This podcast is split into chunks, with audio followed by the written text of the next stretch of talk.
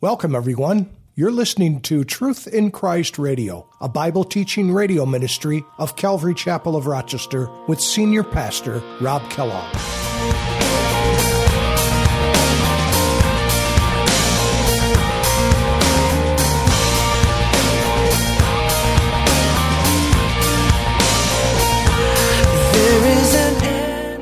It's standing up for what is right and not caving into those ideologies, those doctrines, those culturally accepted norms that are being rammed down our throats through the media and liberal universities and theologians and politicians.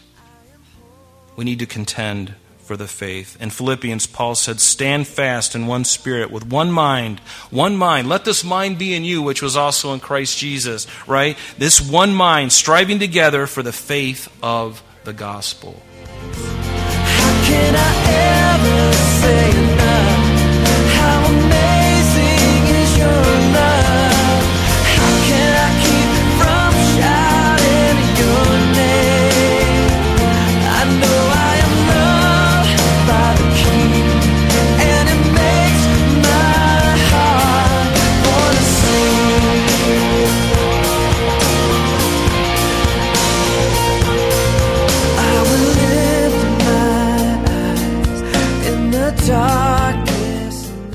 Hi, everyone, and welcome to Truth in Christ Radio. Today, Jude tells us what we are contending for. There is a lot of earnest contention in the world, but usually not for the right things. The faith once for all delivered to the saints is something worth contending for.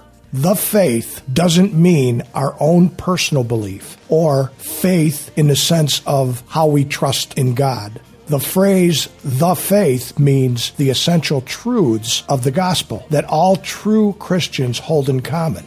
The faith is the body of truth that very early in the church's history took on a definite form. Now let's join Pastor Rob with today's message. No church should turn anyone away who's seeking the truth, no matter what they are, no matter who they are. They should be welcome in the church, and we ought to embrace them. Not embrace them in their sin, but embrace them as they are changing and encouraging them to change, as we all are as well. Amen. But to put a, a, a, a, gay minister in the pulpit is like putting a blind man in the cockpit of a 747 filled with people and no instruments, no autopilot to flip a button. That's what it's like. The blind leading the blind. And what did Jesus say? Both will fall into the ditch. And so, do we need to contend for the faith? Yes, we do. And this is hard. I understand that. In Revelation chapter 3, beginning in verse 14, Jesus gave a letter to John uh, to the, the church at Laodicea, and this is called the lukewarm church. And the angel of the uh, uh, and to the angel of the church of the Laodiceans write these things says the Amen, the faithful and the true witness, the beginning of the creation of God. And here is his message to them. I know your works, that you are neither hot nor cold. I could wish you were cold or hot. So then, because you are lukewarm and neither cold nor hot, I will vomit you out of my mouth. Because you say, I am rich and have become wealthy and have need of nothing, and do not know that you are wretched, you're miserable, poor, blind, and naked. And here's the remedy I counsel you to buy from me gold refined in the fire, that you may be rich, and white garments, that you may be clothed, that the shame of your nakedness may not be revealed, and anoint your eyes with eye salve, that you may see. And as many as I love, I rebuke and chasten. Remember, God chastens those whom He loves. And chastening is with instruction. It's not just to pound on you because you've done something wrong. No, chastening has, there's a, there's a purpose behind it, and the purpose is instruction. It may be difficult, it may not be pleasant, but the idea is to instruct you so that you don't do it again. And we need that instruction, don't we? I need to be chastened. Otherwise, I'm going to be living a life that is completely abandoned to the flesh. When your kids are young, you tell them, honey, don't touch that glowing circle on top of the stove. You tell them that, and they invariably will touch it.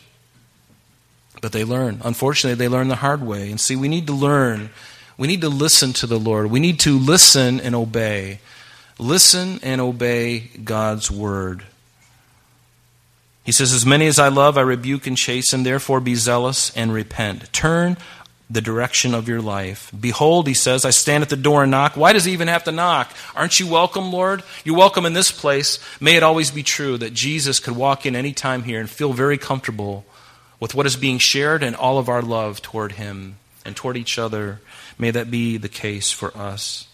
He says, If anyone hears my voice and opens the door, I will come in to him and dine with him, and he with me. To him who overcomes, I will grant to sit with me on my throne, and as I also overcame and sat down with my Father on his throne. He who has an ear, let him hear what the Spirit says to the churches. We're going to be getting into Revelation in a couple weeks, and we'll be getting into this letter. But make your calling and your election sure. Contend for the faith contend for the faith. In 2 Peter chapter 1, Peter exhorts us. He says, Therefore, brethren, be even more diligent to make your call and your election sure. I shared this last week. For if you do these things, you will never stumble.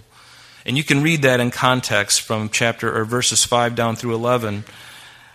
But if you if you lack boldness, there's no need to be discouraged. It is uh, because if we do lack the boldness, if we, are, if we are not filled with the Spirit of God, chances are we won't contend for the faith. That's why the filling of the Spirit of God is so necessary. And unfortunately, we've seen so many aberrations in the church that everyone is afraid of it. And for good reason. There have been uh, uh, churches that have, that have showed people supposedly filled by, with the Spirit, and they're running around clucking like chickens, slithering on the floor like a snake, barking like dogs, flapping their, their arms like wings like they got wings, acting like the lower creatures that God has created. But why does God say, You're my poema, you're my masterpiece? Would he call, do you see any, do you see any, any part in the book of Acts, anywhere, anywhere in the Bible where that's really promoted by any of the disciples? There's nothing. There's nothing. But filled with the Spirit of God is something beautiful. And when it comes, when He comes upon the person and fills that person there is true peace, there's unity, there's love, there's compassion, there's all those fruit of the Spirit that we read about in Galatians. All those things are happening. And you like to be around that person. You're like, man, they are just the most gracious person. See, some people have this funny uh, idea that being filled with the Spirit means you you're, means you're the type of person that's really stringent and full of rules. And it looks like you've been sucking on lemons all day. And your mouth is puckered up lousy sinner.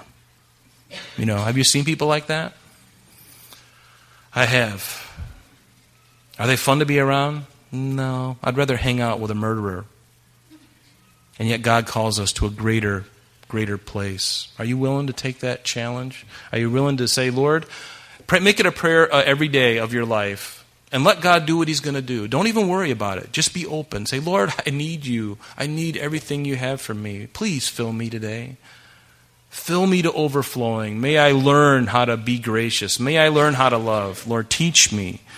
Cleanse me. Heal me, Father. Change my heart and my mind but we need to contend for the faith. I recently received a, an email from Jay Sekulow from the American Center for Law and Justice, or known as the ACLJ. And let me just read to you what it says. And, and again, these are things that you probably read yourself. You might even have got the same email. It says, For years, our brave men and women in the military have been able to choose to select dog tags from a faith based company that inscribes Bible verses on them. Scriptures like Joshua 1, Be strong and courageous, and Psalm 27, verse 3, Though my enemies attack me, I will not fear. And that they have ministered to many in combat. Now, an extreme anti Christian group has demanded, they've demanded the Bible verses be banned from the dog tags, even calling them poison. And even worse, the military caved. They caved in.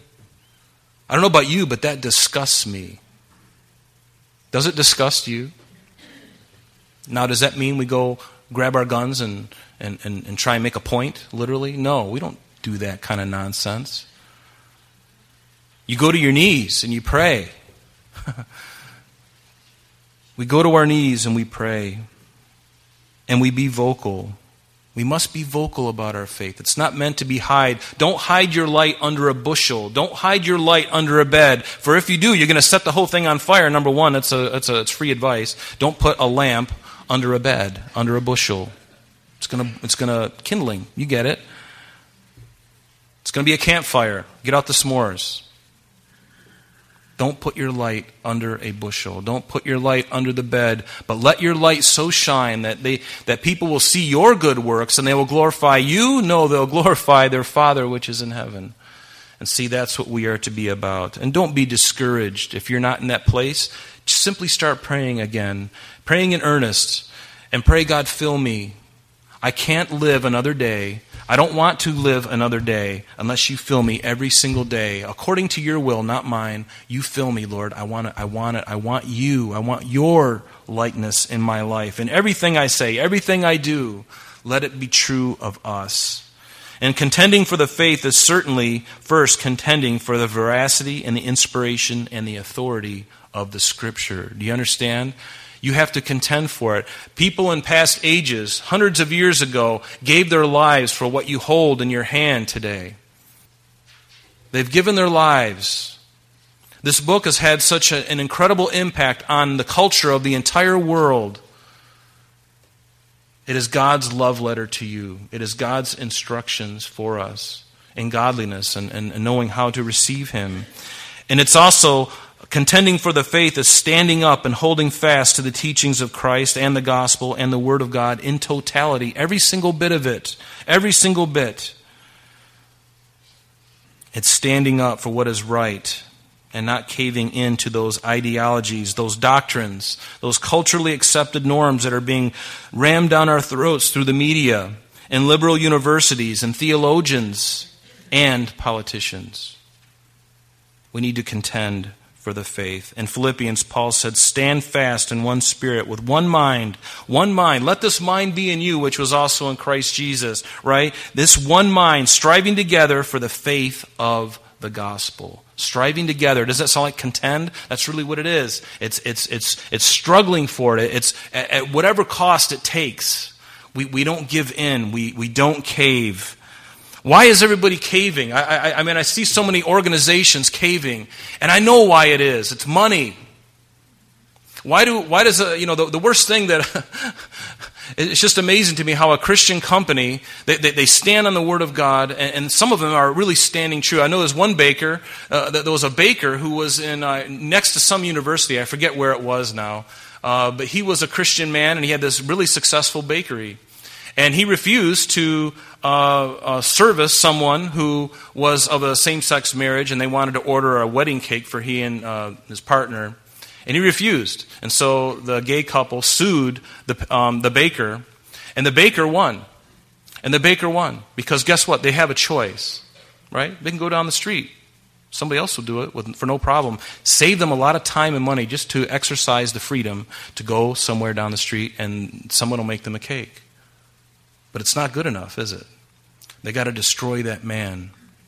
But thank God he contended and he stood up for himself, stood up for the Lord, stood up for the truth, and says, I will not. You can take my business. You know what? He's probably thriving more now than he's ever been because now that the, the news has gotten out, how many Christians are like ordering, having cakes ordered overnight? You know, for, for the faith of this guy. So contend for the faith. Don't cave in like the Hallmark Channel did. Remember the um, and in 1 Corinthians chapter 9. Beginning in verse 19, Paul said this to the Corinthians. He says, For though I am free from all men, I have made myself a servant to all, that I might win the more. And to the Jews I became as a Jew, that I might win Jews. To those who are under the law, as under the law, that I might win those who are under the law. To those who are without law, as without law, not being without law toward God, but under the law toward Christ, that I might win those who are without law. To the weak I became weak, and, to the, uh, and, and, and that I might win the weak. I have become all things to all men that I might by all means save some. Now this I do for the gospel's sake, that I, that I may be partaker of it with you. And here it is. Do you not know that those who run in a race all run, but one receives the prize? So the exhortation is run in such a way that you may obtain it. The word run in, the, in that verse 24 is a, a word that means to to exert oneself and to strive hard to spend one's entire strength for performing or attaining something. And Paul goes on and he says, And everyone who competes for the prize. There's our word that we read in the same word that we have in our text this morning for contend. Paul's saying, now, everyone who competes, it's the same exact word, competes for the prize is temperate, meaning you're, you're not giving into, you're, you're exercising self restraint, you're self controlled. And boy, do we need that. As we look around today, there's very little self control. Only in the church do you see it. But so many folks are so out of control. And Paul, in writing his letter to Timothy, he said this. He says, But you, O man of God, flee these things. And he's speaking of the greed and error that are mentioned prior in that chapter. But he says, Pursue righteousness, godliness, faith, love, patience, and gentleness. And here it is fight the good fight of faith. The word fight is the same word contend. Same thing we're talking about. Fight the good fight of faith. Lay hold on eternal life, to which you were also called and have confessed the good confession in the presence of many witnesses. And then Paul, in his letter, his final letter, actually, his, his very last letter to Timothy, he said this. He says, in 2 Timothy chapter 4, beginning in verse 2, he says to Timothy, Preach the word and be ready in season and out of season. Convince, rebuke, exhort with all long suffering and teaching. For the time will come, and we are in that time, by the way. For the time will come when they will not endure sound doctrine. They like sermonettes. They like small little fragments, 10, 15 minutes in the Word, and the rest is just filled with current events and things that make you feel good about yourself, so that I leave feeling good about myself. If our church becomes a place where we come to feel good about ourselves, we're really missing it. I feel good because I'm in Christ alone. That's, that's, that's, where I, that's why I, if there's any good that I feel, it's only because I'm in Him. Amen? it's not because I'm, I'm, being encouraged and saying, you know, you're really not that bad. You know, you just misunderstood. You know, when you robbed that bank yesterday, you just, you couldn't help it. You know, after all, the devil made you do it. It wasn't you. The devil made you do it. You poor thing. Now don't do it again, okay? Don't do it again. We're going to let you go this time, and we'll give you a check for $100 to help you out in your, you know, but, but don't rob the banks again. He says, But according to their own desires, because they have itching ears, they will heap up for themselves teachers. They will turn their ears away from the truth and be turned aside to fables. And that's what we're hearing today in a lot of churches fables, stories. I remember one time we were recently at a, uh, at a conference for um, a, a Bible quizzing thing. And one of the men got up in front of all these children, a bunch of young, impressionable, formidable minds, and he says to them, I really don't think that Jonah was swallowed by the whale. He said, I think that's just a story. That's just a children's story. I mean, there's some people who believe in that kind of thing, but he says, but I don't believe it. He said, a lot of the, a lot of the um, uh, parables are just stories, they're not real. I mean, there's some that were, were Jesus, but, but Jonah, Jonah was one man that Jesus said was a real man. And yet this man undermined the faith of all these young people. He'd much rather tell them the story of Jonah. Let me tell you about a man who went in a little boat and he went across the Mediterranean. The wind started to rock and roll. Next thing you know, they threw him out. You know, and, and you know, tell the story like it's just a, a story. That's what we're up against. That's what's happening. And may God help us that we always stay true to the word and and pray for me too that I wouldn't be seduced by any doctrine of demons. And there are plenty of them out there. The only thing, the only recourse for not being deceived is, is being in the Word of God. That's the only remedy. There's no Cliff's Notes version of it. You just have to get into it. It's a relationship, right? It's a relationship. God wants to have the relationship with you. Whatever you have, He wants it to be better. Do you want it to be better? I believe you do, because if you're here, you want that. You want that to be better. And really pray about that. Say, Lord, I want, I want that. I want that, Lord. Please help me. But later on in, in 2 Timothy chapter 4, Paul's very last letter, I love what he said he said to Timothy in 2 Timothy 4, verse 6, he says, I am already being poured out as a drink offering. This is right before Nero, Caesar Nero, would cut the head off Paul. He would execute him. And Paul, I believe, knew his time was short because he said it. He says, I'm already being poured out as a drink offering, and the time of my departure is at hand. I have fought, and there's our word again contend. I have fought. Notice he exhorted Timothy, fight the good fight. And now, Paul, at the end of his time, he says, I have fought the good fight. I have contended for the faith. I have finished the race. I have kept the faith. Finally, there is laid up for me. Wow. Finally, there is laid up for me the crown of righteousness, which the Lord, the righteous judge, will give to me on that day. And not to me only, but also all, to all those who love his appearing. Isn't that awesome? You know, sometimes I forget I think we, we can forget. Maybe not you, and maybe not anybody in this room, but it's worth talking about because this message is not just for us here. This is going to go out over a radio at some point, or the potential for hundreds of thousands, even a couple million people are going to be able to hear. We need to contend for the faith.